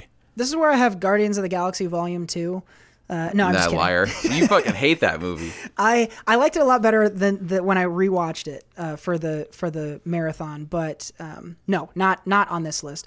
My number three is actually one of my very favorite animated movies, uh, The Emperor's New Groove. Oh, nice. I don't know if you remember this, but this is David Spade playing an emperor who's turned into a llama, and he's running around with um, uh, shit. He's got his big ass. Is that Pat- John Goodman? No, it's Patrick Warburton. Well, Patrick Warburton is the bad the bad henchman. Yeah. So I think Okay, I want to yeah. say it's John Goodman. That's the big guy, but he might just remind me of him. But Patrick Warburton is fucking hilarious in it as Kronk. And then you have Yzma as the evil little weird witch lady. And that movie is so out there and crazy and so fun. And it caught me like at the perfect age whenever it came out. I was probably like 17, but um, I loved it a lot. And I very occasionally, every few years, I get a hold of it and watch it again. And it, it, it continues to make me chuckle. I, I just like it a lot. Yeah, that was uh John Goodman. Okay, good. Um, all right, sorry. My number three is the can kick from earlier, Zootopia. Nice. Um, this one was a surprise. I mean, we'd we'd heard some good things because we went to it together. Um, we'd heard some things. That we, like we were excited to see it because like we'd heard, uh, like some things about it that it had it had some statements to make and that was really good. But what we get it ended up getting out of it was even more than I expected. Like the social commentary in it is is pretty incredible for a you know a kids movie about talking animals, but um, and a Disney movie at that. Or I guess Pixar. I don't know if it's Disney, Pixar, or just Pixar or what, but I don't even know how to differentiate I think it was Disney anymore. Animation, if I'm if I'm remembering right. but uh yeah i mean just the the statements it made or you know there's some really like heartbreaking scenes in the movie too and um you know it's funny too at the same time and and animation's fantastic uh it, it's just one of those it's a strange like mix of of like really important stuff to say but also like a kids movie that kids can also enjoy too but uh yeah it's a great movie Yeah, definitely. Uh, if you didn't know, that movie box office just over a billion dollars. I didn't realize it was such a huge hit. Ninety eight percent on Rotten Tomatoes, and is right now available to watch on Disney Plus for folks out there looking for it. Number two Uh, okay, so this one is a little bit of a cheat because it's actually a trilogy of movies. oh no I went with the Planet of the Apes trilogy, the, the newest. i did the same thing You had that at number two. and number two and i was gonna say the same exact thing you said i said it's gonna be a cheat I, I, figured I, figured you would have. we this. might have that same top two We we might we might. Uh, I'm I'm zero percent surprised. I expected to see this on your list because this, um, you and I saw each of these movies together, if I'm remembering correctly, and Yep. they were such a such a surprise. You know, for a reboot, the third attempt at a reboot of what's frankly not a, not a great series. Like the old ones are not awesome. Like the original is, is Yeah, just- obviously iconic, Yep. but they took these and made a real serious, hardcore action political thriller of a trilogy and did it with Andy Serkis's uh, Caesar is such a great character and you end up rooting for this chimpanzee and it was it was a shock to me that I loved it so much but this is this trilogy is amazing it really is Mm-hmm. No, I, I totally agree. It, I, I was trying to think back, like which one is my favorite to, to like put on the list, and I'm like, it's really hard to pick because they're all so. I mean, they all fit together as a trilogy, and they're great. It's a great trilogy, but they're all such great movies on their own without having to be, you know, part of this this trilogy. Um, eh, they're all great. I mean, I, I don't think I've ever seen a trilogy done this well before, um, and especially not get like the attention it should have gotten some sort of Oscars in multiple areas. Um, but uh, yeah, it's great. I love this trilogy, and and uh, you know, this is one that I you know have even gone back to on certain occasions watching. So it's a great one. Yeah. High recommend if you've not caught any of these, like find a Saturday and watch them as a trilogy. Like watch them. They're they're great individually, but but really it's the entire story that's amazing. Uh, this is Matt Reeves. Uh, I'm not sure if he did all of them, but I know he did the last. He didn't one. do all. He he did the last two, I believe. Okay. Uh, he's now on to work on the Batman. Um, but uh, the Batman. And I am just solely based on his work on apes. I am really stoked for for the Batman. So this is mm-hmm. y- you're not going to find many higher recommendations from the Soko show than the Planet of the Apes trilogy. Number one. You got the Lion King? I do. I got the Lion King too. this might be our most agreed upon Mambo number five because we both had Zootopia. We just flipped it, and mm-hmm. then our top two are the same. yeah, yeah. And no surprises. I I expect that you're talking about 94's original Lion King. Ah, fuck. That's where we were different. Ah, God you picked it. 2019's. Okay, I get it. Uh, Yep, yep. The, the Seth Rogen of it all really puts it over the top. Uh, I did I did enjoy the new Lion King, but I'm talking about the old one because this is this is one of my favorite movies of all time. It is it is unimpeachable uh, by anyone who wants to shit talk the Lion King can answer to me and my fists. Uh, it, it's just it's you know maybe that's a lot of nostalgia and childhood memories talking, but uh, it's it's one of my favorite movies ever. I can't not have it top this list. Yeah, I mean, you said it all. I, I, I figured when you'd had it, I didn't need to say anything else, so I'll, I'll let you handle it. Yep. It's also an incredible musical. Every song in that movie is fucking dope. Even Be Prepared, which never gets the respect it deserves. But Wow. anyway, I just Don't gotta get hot yeah, about don't it. don't. I'm, I'm. We better move on, or I'm gonna start getting worked up about the Lion King. Ah, Jesus. I heard that that song sucks. Oh, here we go. Uh, a couple honorable mentions. Uh, Aladdin. You got you got the talking animals in Aladdin. I really liked. Um, and I will say, I really like 2019's Aladdin. I thought it was pretty nice. Yeah. Finding Nemo, Up, a lot of the Pixar movies, uh, you know, would would be ones for this list. Um, Homeward Bound. Homeward Bound. Yep. Bound. Oh, I haven't thought about that one in a while. That Kanye song. Uh, Homeward Bound is another classic one. You kind of got to bring it up when you talk about talking animals. Those those were the ones that I I kind of stopped after I got to like ten because I didn't want to have a thousand honorable mentions. Did you have any others that we haven't mentioned? Uh, Babe, Pig in the City. Nice. That's a great one. Yes. Um, and uh, Joe's apartment. Is that with the roaches? yeah, the cockroaches. Oh God, I never saw that, but I'm willing to bet that they're foul. They're foul talking cockroaches, right? That's like a stoner comedy. Mm-hmm. Yeah, I thought so. I watched it when I was like six. I bet. Do you think you'd enjoy it now? Because I know your relationship with cockroaches is is has. Oh, I has fucking hate taken some. It's taken some turns since you were six. Fuck those things. Oh, they are foul. I don't like them. Yeah, there you go. Anyways, that is our list. Uh, let us know out there what did we miss? What, what should have been higher on our lists? I'm sure there are some out there. These are this, it's a popular thing to do in movies. Have some talking animals. Um, so let us know on Facebook and Twitter at Soko Show Pod what you think should have been a part of this week's Mambo number five. Ladies and gentlemen, this is Mambo number five. All right, Seth, we keep things rolling, and we're staying in the realm of movies, but with uh, something, another fresh new segment. Why don't you set it up for us? Fresh. Uh, this one is where we take a crime off the internet and uh, And the odds are it's a poo poo and pee pee crime. Yeah, that's always poo poo and baby crimes. That's the only crimes available. Um, no, so this game is another movie game. So I'm gonna start mixing th- some things up because uh, with, with making the quota, uh, it, it, it's kind of getting limited to what I can pick. So gonna kind of give that one a little bit of a, of a rest. Uh, it'll definitely come back because it is fun, and maybe people forget the ones that we've done because I forgot the ones that we've done. Um, so I'm able to put a few more in rotation. I maybe started a new actor, so I don't have to put myself into a in a hole here. But I have another game. So uh, Cody loves his movie trivia. Um, of course, we got a lot of big movie stars, and you know each week we have you know something with with some notable notable actor in it coming out. So uh, what I kind of want to do is this game called First Impressions, where we take uh, there's a I'm going to take give Cody an option of three actors, and then I'll pull up his IMDb. So this will be all according to IMDb. Uh, get the first role that they acted in movie or TV show, and I'll give some hints about the movie or TV show, like the year it came out, some other people building it. Um, I'm gonna make this a little bit. I mean, I'm gonna give them a lot of clues because some of these things, like all these actors I looked up, have stuff that, that they're in their first actual thing they're in that is is gonna be very hard. So there'll be a lot more clues given with this game. Uh, we'll see if we can get it. This might be one of those like. Um, it'll be like an excitement when you actually win. Yeah. Because some of these roles are so obscure. So if you actually know something or are able to guess it, that'll be an exciting moment. I don't expect you to get all these. So um, this is a game called First Impressions. That don't impress me much. All right. That's a funky. That's a funky song. That's a funky one. Also, I can I can tell you really likes like going right into the sounder. Like it- you you punch it up right before you when you know the sounder's coming. You're like, here comes it, and Yeah. then I get to hit it. That's really rewarding, isn't it? Yeah, that's fun. I uh, I understand that this will be this will be difficult, but I think you underestimate my power, Seth. Try me. all right.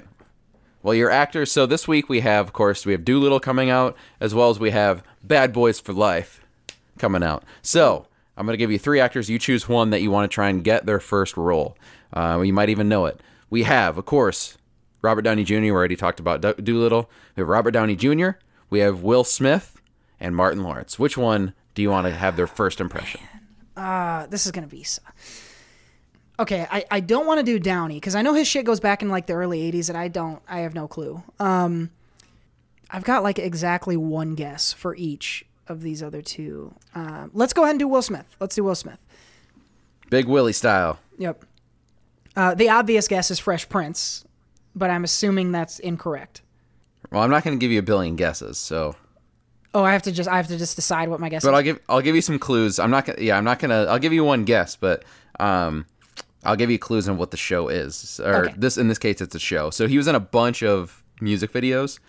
Um and there was some like yeah like videos and short films that didn't really I, I won't necessarily say that like there's an ABC after school special which technically was the first thing he was in but that's that's not fun so the first thing that he got started in that really started his his active career.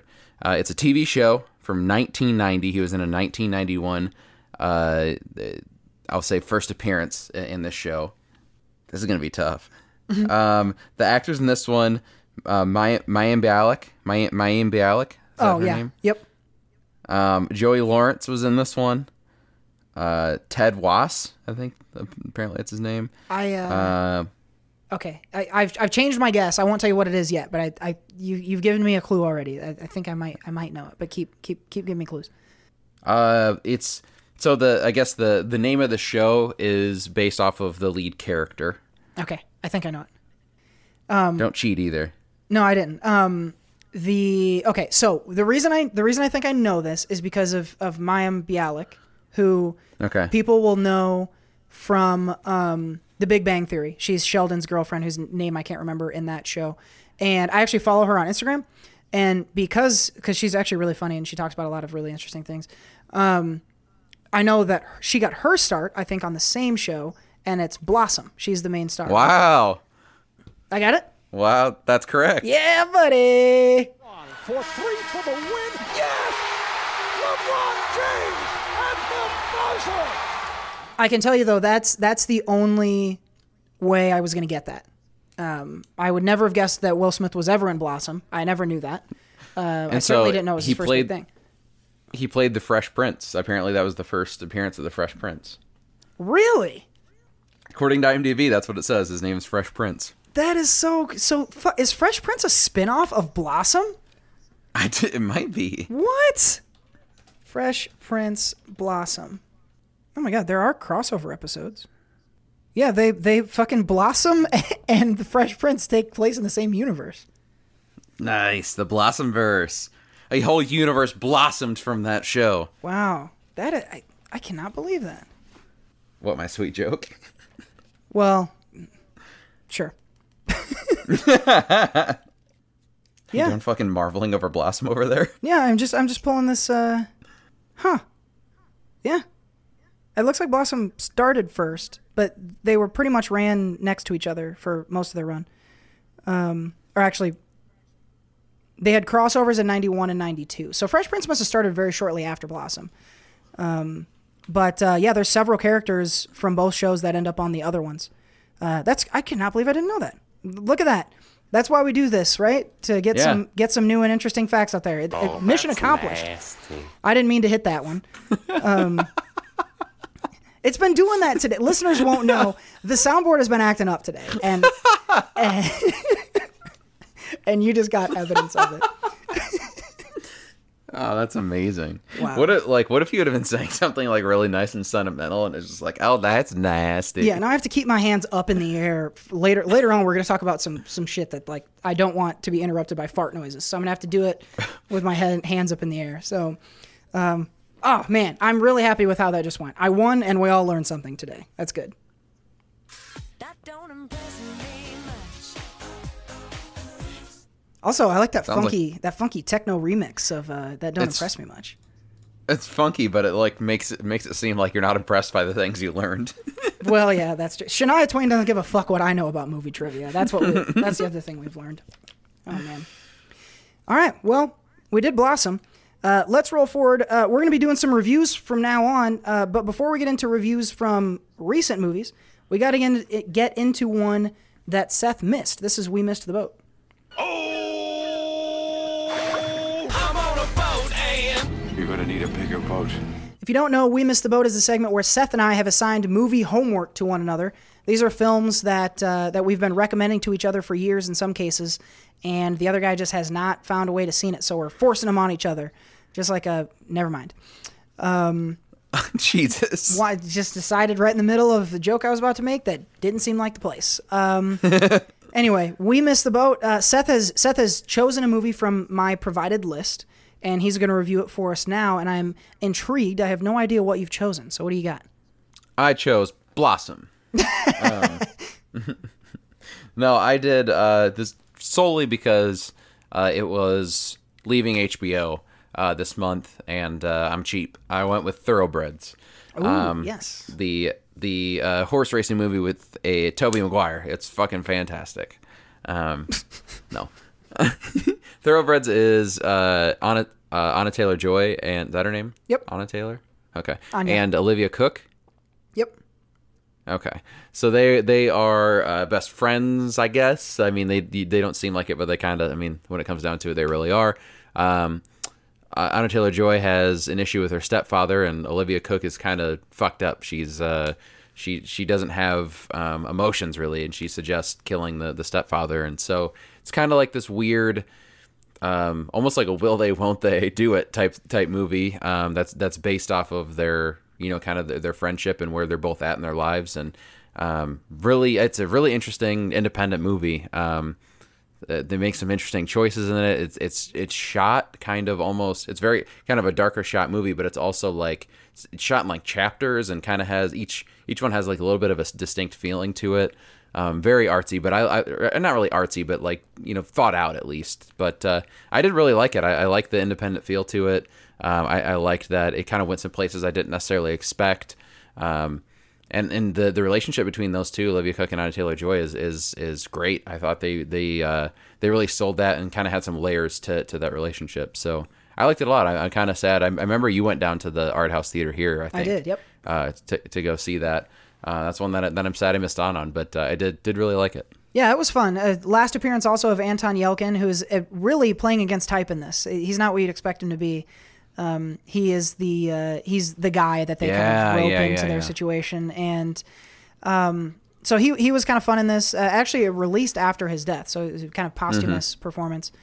Um, but I enjoyed this one, and mo- I I I figured you would like it more than I did, right? I liked it. I liked it, but I thought, oh man, this is definitely for Seth. So I, I'm not surprised to hear that you enjoyed it. Um, it just has that, like you said, that indie feel, right? It's just a little bit different from everything you've seen, which is cool. So your list now, Seth, is down to four, and we can't have that. So I'm going to give you another film. This is one I've been actually excited to give you for a while, um, and I've recently seen it on Netflix. And so um, now is our opportunity, and I wanted to kind of lighten lighten the tone of your list, which I know is, is heavily with kind of some downer movies. So I'm going to give you Spielberg's Catch Me If You Can. Oh my god, I just added that to. I almost actually just watched that recently, and I uh, had it on my list on Netflix. Yes, you're gonna love this. Uh, this is it is Spielberg, it is Hanks and DiCaprio, both. Uh, you know, they're. It's hard to say when either of these guys is at their peak, but they're you're getting top notch both of those guys, and they're playing off each other in really fun ways. That movie is a blast. Um, it's very enjoyable and fun, and not so heavy like some of the other ones. So when you when that's what you're looking for, go to Catch Me If You Can. Word. Word. So, Catch Me If You Can. You just made the list! Seth now has two weeks to watch either Catch Me If You Can or one of his other four films, which are what now? Silence of the Lambs, uh, V, for, v for Vendetta, the, the game, uh, Burn After Reading, and Catch Me If You Can. Okay, I think we got a nice balance there. We've got a couple, a few lighthearted movies in there now, um, along with some some harder hitting ones. Uh, next week, I will be reviewing either Toy Story three, Fighting with My Family. Toy Story three has been on my list since the first edition of the list. Maybe Yeah, I should I should just I- watch that to get something new in there. that slot is getting dusty and decrepit. Toy Story it's like my 3 bedroom. Oh gosh. Uh, Fighting with My Family, Young Adult, Chasing Amy, and Luce, which I should watch Toy Story 3. Luce is one that I've been trying to fucking watch for a month, but you won't let me because you wanted to put it on the list. Um, but uh, I'll see. I'll see what I get to next week.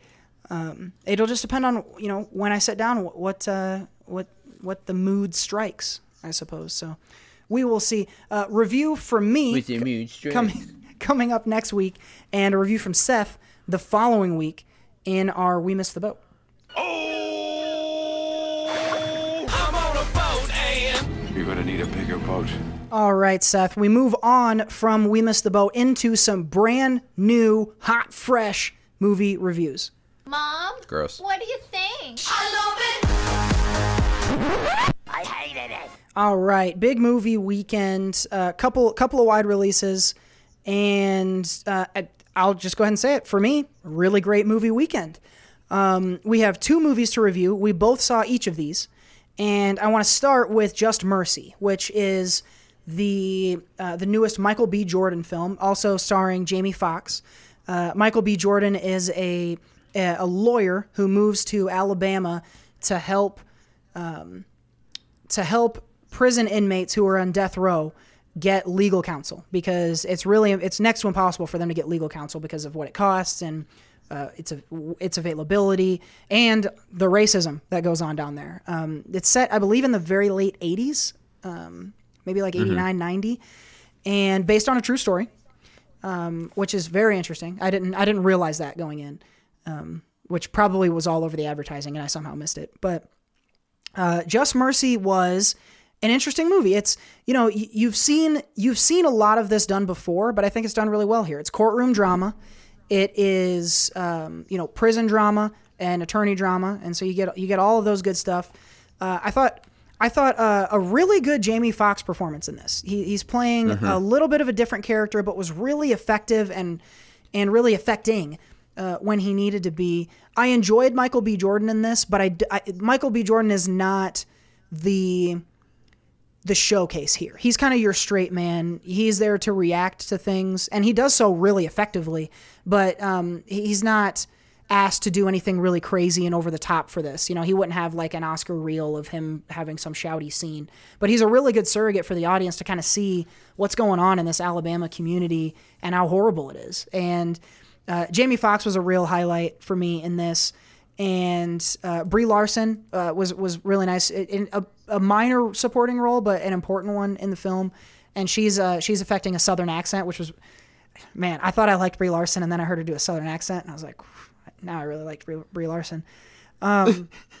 You're creepy. This to me was a man can have his preference, Seth. Um, this to me was was a movie that you know it it it wasn't a crazy ambitious movie. It just was like here's a story, an interesting one. We want to tell it. We got some actors who are going to act effectively enough to put the story through.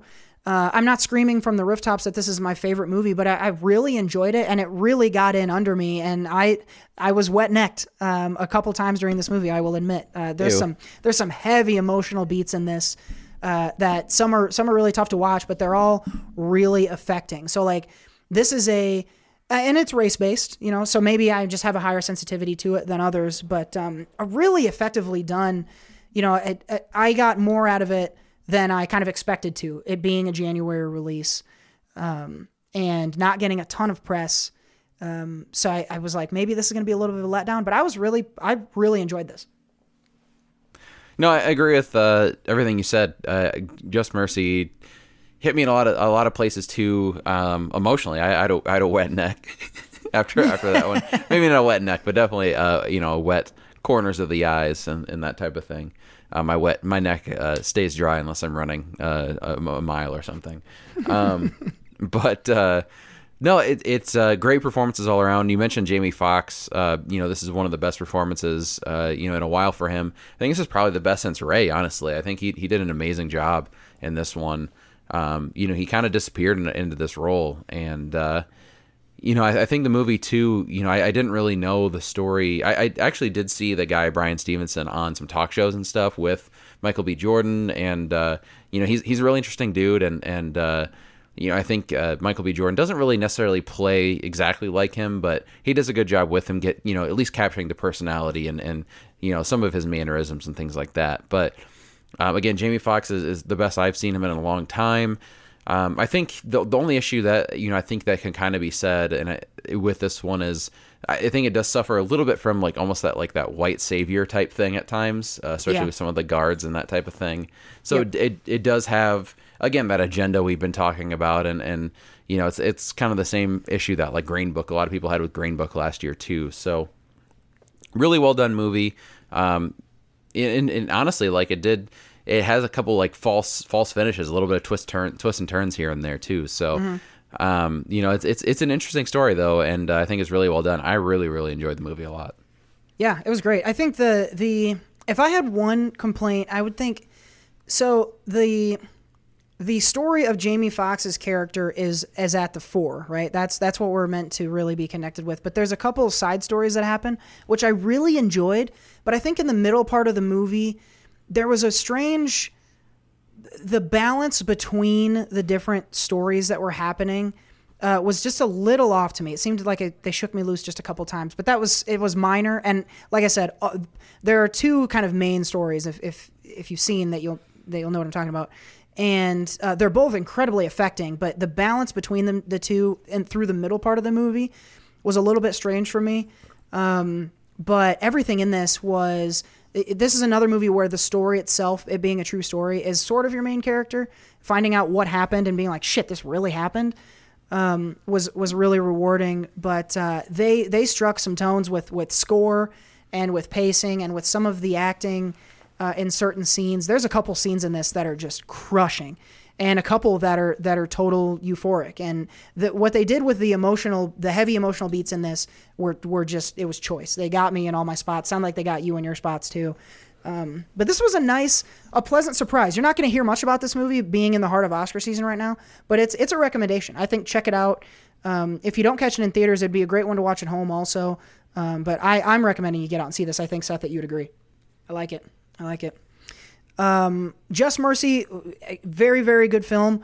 Uh, I'm afraid that it, it in my in my memory will be overshadowed by the other film that we saw, um, 1917, which this is Sam Mendes World War One uh, story. It was uh, filmed as a simulated one shot, so this is two hours of essentially real time um, for two soldiers, two British soldiers, who were tasked with uh, traveling by foot to deliver a message that uh, the the attack that's planned for the next day is walking directly into a trap, and a lot of people are going to get killed if that attack happens. So our main characters have to deliver the message to don't do the attack, call it off, and the, it's it's such a simple premise. These guys just got to walk over there, right? But everything that happens in this movie is so intense. And there's this the the simulated one shot nature of it the way that it's shot feels almost like you're a third person walking with them. And it puts you really close to all the action. There's a, there's a ton of crazy really well choreographed because remember it's a one shot they're not cutting in this. Really well acted um, really well shot action set pieces along with some really close in intimate conversations and things and this movie i i i, I want to let you talk before i gush too much but i i told someone this the other day and i stand by it. This is this is one of the best movies that i've ever seen in my life. And i said earlier i think it's a i think it's an easy slam dunk best picture. I would i would frankly be offended if anything else won best picture because this i, I want to talk more about it but i want to give you a chance to give your, your first thoughts before i do that. No, you go ahead. i just do you really want me to go ahead because i'll say That's everything fine. Yeah, go Okay. ahead. this movie when you think you can so i was talking to our friend lindsay uh, who works in film about this movie and you could go to 1917 and you can say i want to see some war action and you can watch the entire movie just for the war action and you would love it it's great war action you can watch it the entire way just for an emotional harrowing journey that's a really difficult journey for these soldiers and it's that great and you can watch it for the simulated one shot and the cinematography and you would just enjoy it on that level you can watch it exclusively for the score which is incredible um, you can watch it just for the acting and that's incredible every single thing that you would like about a movie individually it does as good as any movie i've seen like the the two actors the two main actors in this who aren't nominated i think that at least one of them should have been uh, in my opinion. But it was such a great slate of actors. It's hard to, and, you know, I understand that it was, the actors who got nominated deserved it, but I really wish at least one of these guys would have been. Um, but you talk about putting together the cinematography, the score, the plot of this movie, while really simple, is really meaningful. It's got the dialogue isn't a lot, but every word is meaningful. You've got the element of of time in this because you know they're on a clock. It adds to this level of tension that this movie is intense. Like when I say this movie gets gets multiple wet coaties, and it's because I cried during this movie and I was sweaty at the end of this movie. It is so Ew. fucking intense. And there's I have been racking my brain for three days. I cannot think of a negative thing to say about this movie. Um, I now I, I may have a little bit of bias. This movie is about so what you what you you know from the trailers and also from the exposition at the beginning of the movie, the the people that they're going to try to save. Um, one of the people is one of our main characters' brother. And so for me, uh, this is a movie about military guys trying to save their brother. And I have a brother who is currently in the military. And so maybe this hit me emotionally deeper than some other pe- than it would for some other people. Um, but it this movie, I I'm not kidding when I say this. I cried for 15 minutes after this movie was over. Um, and I've never had that happen in any movie ever. Um, I was affected by this for like most of the day afterwards, and it was every everything I go to the movies to get, I got from this movie, and I I I don't know. I'm I'm running out of things, but every every time I stop and think about a scene from the movie, there's a there's a scene um, that they show in the trailer a lot where one of the guys is running at the camera, and there's a lot of people running around him and a lot of explosions. And you see a scene like that, and you think, wow, that must have been like really hard to shoot, which definitely it fucking was. And it's really impressive to just watch it. And when I saw it in the trailer, I was like, oh, I got to see this movie. That, that shot's incredible. But then you get that shot in the context of the movie, and that shot is one of my favorite. If we did a list of like our top favorite movie moments uh, from the last year, uh, that would be one of them. And we could do it for the last decade, and that would be one of them. Like when you have the context behind specifically that shot, it is so much more meaningful than oh cool look at the explosions you know? And the entire movie is that way. Like i said it's it's great to watch just because technically it's brilliantly put together. But then when you watch it within the context and there's a lot of emotional context in this movie um, it, it elevates everything to this level that to me is just it's it's unimpeachable. I i cannot think of a negative thing to say and i, I frankly i want to fight anyone who does i and i'm out of breath that's the only reason i'm stopping but i have plenty of more nice things to say Well, you know what? I hated it. So i know that's not true no, it's great. Um, I I definitely echo a, a lot of what you said. I mean, it, it'd be hard to repeat everything you said, so um, I, I don't think I could. Um, but uh, no, I, I think it's definitely great. It would be in my top ten uh, for 2020 for sure, or 2019 for sure. Um, I I don't. I think for me, the only issues I had with it are more personal things, and the personal things were that there's a lot of big moments when you go back and watch the trailer even afterwards, which I which I've seen again after. Uh, a lot of big things are in the trailer, and so I knew like when stuff was coming. Like I knew by the t- and, and that's one of the things like I I you know just thinking about this movie and like tra- having seen trailers a lot, um, I knew like oh that that what you, there are certain scenes in the trailer that I knew were still coming because I saw them in the trailer. So like I knew there was I've even figured out like, oh, you know, this part is in the trailer or this upcoming part's going to be in the trailer, that type of thing. So, Sure. um, Yep. that that was annoying for me, and it took me out of it a little bit, and that's my own bias, you know, I guess for having seen it. But there's not a thing you can deny in this movie. Maybe, you know, I think you could maybe. Um, I, I don't know. I, I guess there really isn't to me. Like, I guess there, there's just there isn't a ton of dialogue, so that's maybe not the strongest script out there. But um, you know, there, there's certain things I bet you could nitpick. But uh, you know, I, I it definitely is. You know, everything you said there. It's it's a great movie. I wouldn't again personally say it's you know it's for me. It's you know my favorite film of uh, one of my favorite films of all time. It's not one I you know I don't think I'll it's one that I'll, you know, it'll be a lot of discussions and I'll remember it because, you know, I've had discussions about it, but it's not one like I'm going to go back and watch, you know, multiple times or anything like that. Um, you know, I'll probably see it again at some point, but it's not like, oh, you know, I want to watch a great war movie. I'm going to instantly turn on 1917. You know, there's other great ones out there too. So, um, great movie for sure. Um, maybe you're, you're definitely higher on it for, for, you know, just reasons, of course. But if you were out there trying to save your brother, um, I think you'd unfortunately be screwed. I'll tell you what my brother told me. So I, I, uh, I ta- I've talked with my brother since seeing it, and uh, one thing that's interesting for us is um, my.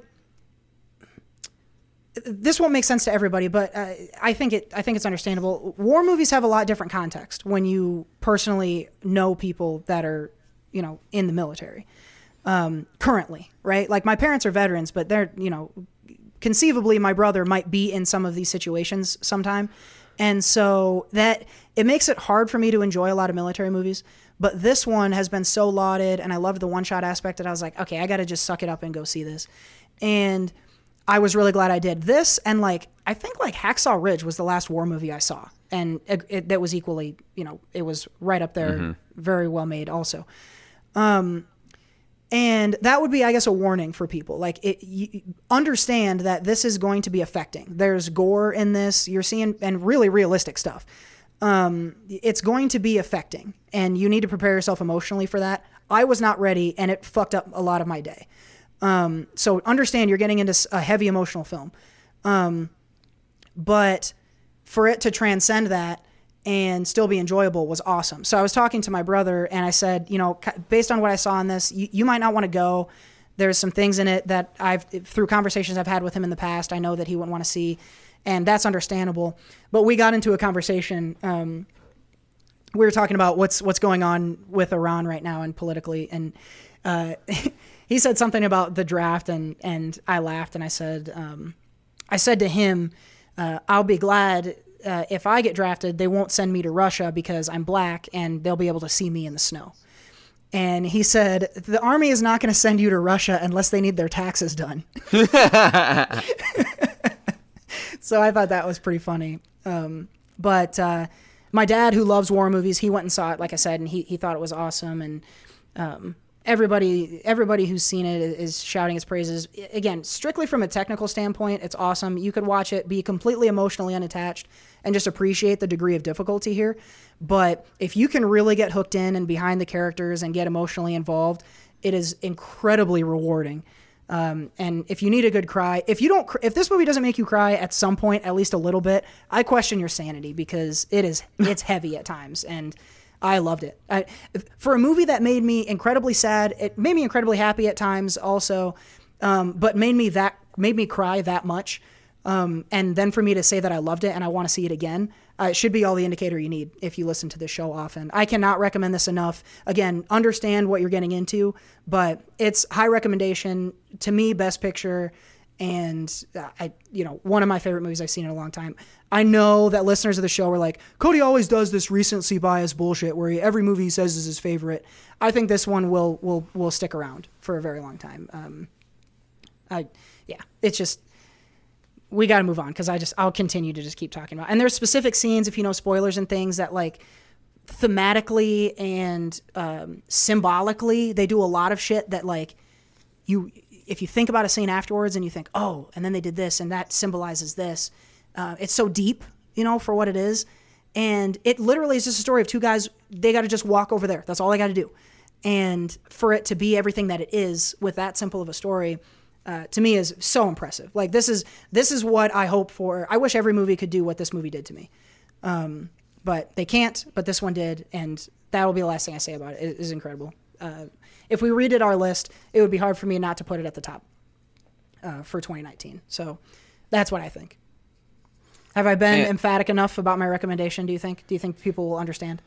Man, 2020 was a really great year. I can't believe it's over already. Um, you know what i mean 2019 but i no, I no, no, no, no, no. I was I, basically I'm making fun of you because you've been going on for a year.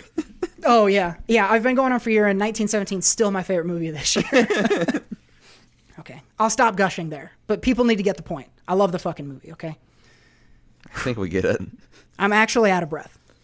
Um, Th- Thank God. Yeah. Anyways, some great movies in the theater right now. Go see both of them. Just Mercy and 1917, both getting recommendations from Seth and I.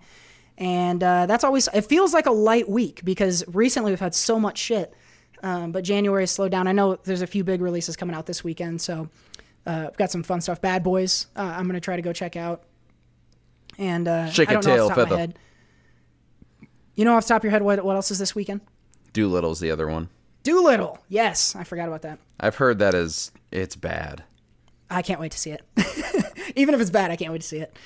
Um, but uh, anyway, yeah, that's reviews for this week. Mom, what do you think? I love it. I hated it. All right, guys. Uh, end of reviews means we're just about to the end of the show. Uh, but before we go, we got to give you one more thing. But I'm down to one more, one more thing. I could not think of a one more thing, so I will just say this. Um, 1917 is God so good. God damn it! I knew you were gonna do that. No, I, I, I, I actually do want to use my one more thing to reiterate. 1917 is incredible. Go see it. I'll leave it at that. Oh man, one of these times you're gonna see a movie and not blow it. This that's why I had to blow this movie so hard because I do I blow most most I enjoy most movies. And I enjoy I just enjoyed this one Eh. so much that I had to blow it that much more. I don't know if you enjoy most movies, but when you do enjoy a movie, you you do enjoy it emphatically. Yeah, but hey, I make it clear. I, am happy for you. I'm glad that you that you. Uh, I'm glad that you you are passionate about your movies, even though a few weeks later usually back off and and uh, give your honest opinion. I won't be back dude, like I uh, G- I know. Gina, my my girlfriend went with me, and she like rubbed my back afterwards. Like she thought I was like in serious distress. uh, that's how that's how hard I I did the thing when I was. Cr- it was I was a mess, dude. Like I this when I tell you this movie got under me, this Oh. movie got the fuck under me, dude. I uh, I wish so badly we we we would still you would have still lived here and we did the ride home. That'd have been the Oh, best dude. ride home I- ever. You you would have had to drive, dude. Honestly. Holy shit, dude.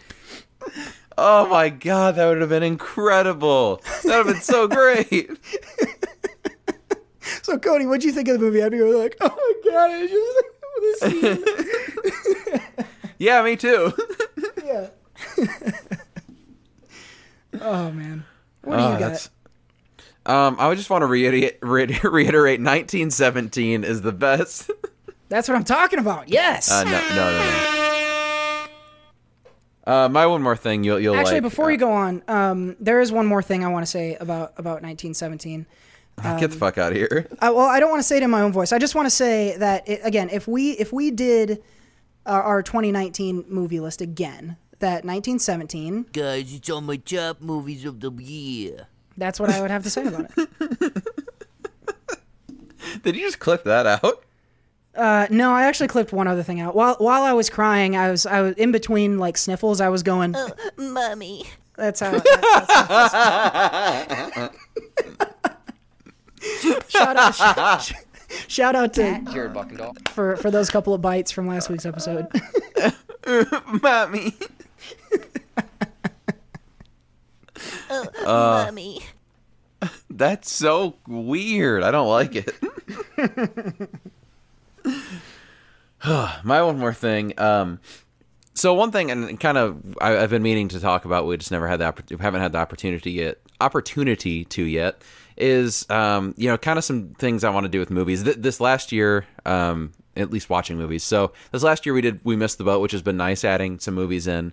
Um, and then last year I wanted to get to over 100 movies. That was kind of my movie resolution, and I made it to uh, you know like 111 or 12 before the year ended, and then have added a couple more since. But um, obviously I want to see as many movies as I can this year, and we got uh, missed the boat. So one thing that I want to do that I didn't really ta haven't taken advantage of in the past uh, at at the theater around here uh, in Cedar Rapids, they do like a retro series where they play older movies. Um, and lately they've been going through uh, the, some of Tarantino's movies, and so they they they started with uh, Reservoir Dogs recently. So I had an opportunity to go see that in the theater. I've never seen Reservoir Dogs, and so um, I, I got a chance to see that.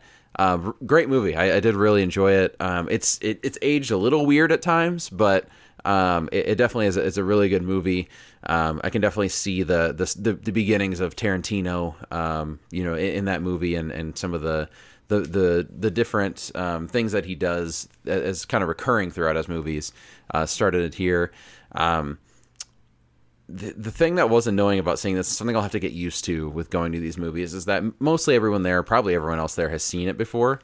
And uh, I, I sat next to these two kids who are not kids; they're probably in their early twenties. Who um, I think like to pretend they're they're uh, like um, auteurs, and they they they they they are very they were kind of pretentious about what, what they were talking about.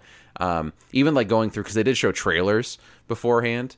Um, and so they they were like almost critiquing the new movies coming out, like because there's a lot of like Oscar type stuff they were putting trailers on for, and they were like almost critiquing some of the movies, and then like they were like almost repeating lines during the movie, and that was a little annoying, uh, a lot annoying, and so I had to you know that's something to get used to with going to these, but I do want to go more and more to these uh, because they you know they typically show a lot of good classic movies. Um, and I'm going to continue with Tarantino, uh, Kill Bill Volume Two. I've seen the first one, but not Volume Two, so I'm going to check that out here in the theater uh, in a few weeks when they show that.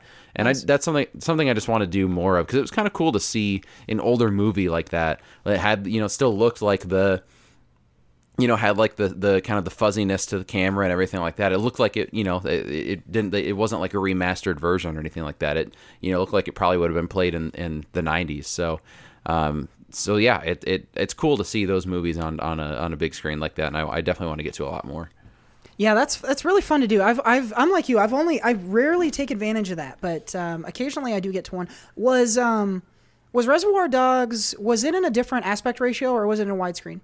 uh they showed it in the widescreen you know like it- the, yeah, that's the only. Th- I always wonder, like when I go to an older movie, if they're going to change up the aspect ratio on me. But um, um, no, that that is a good one. And by the way, uh, before you get to Kill Bill two, I know you've seen it before, but Kill Bill one is on Netflix right now, in case you need a refresher. Uh, and that goes for everyone else out there too. All right, so we got uh, what do we got?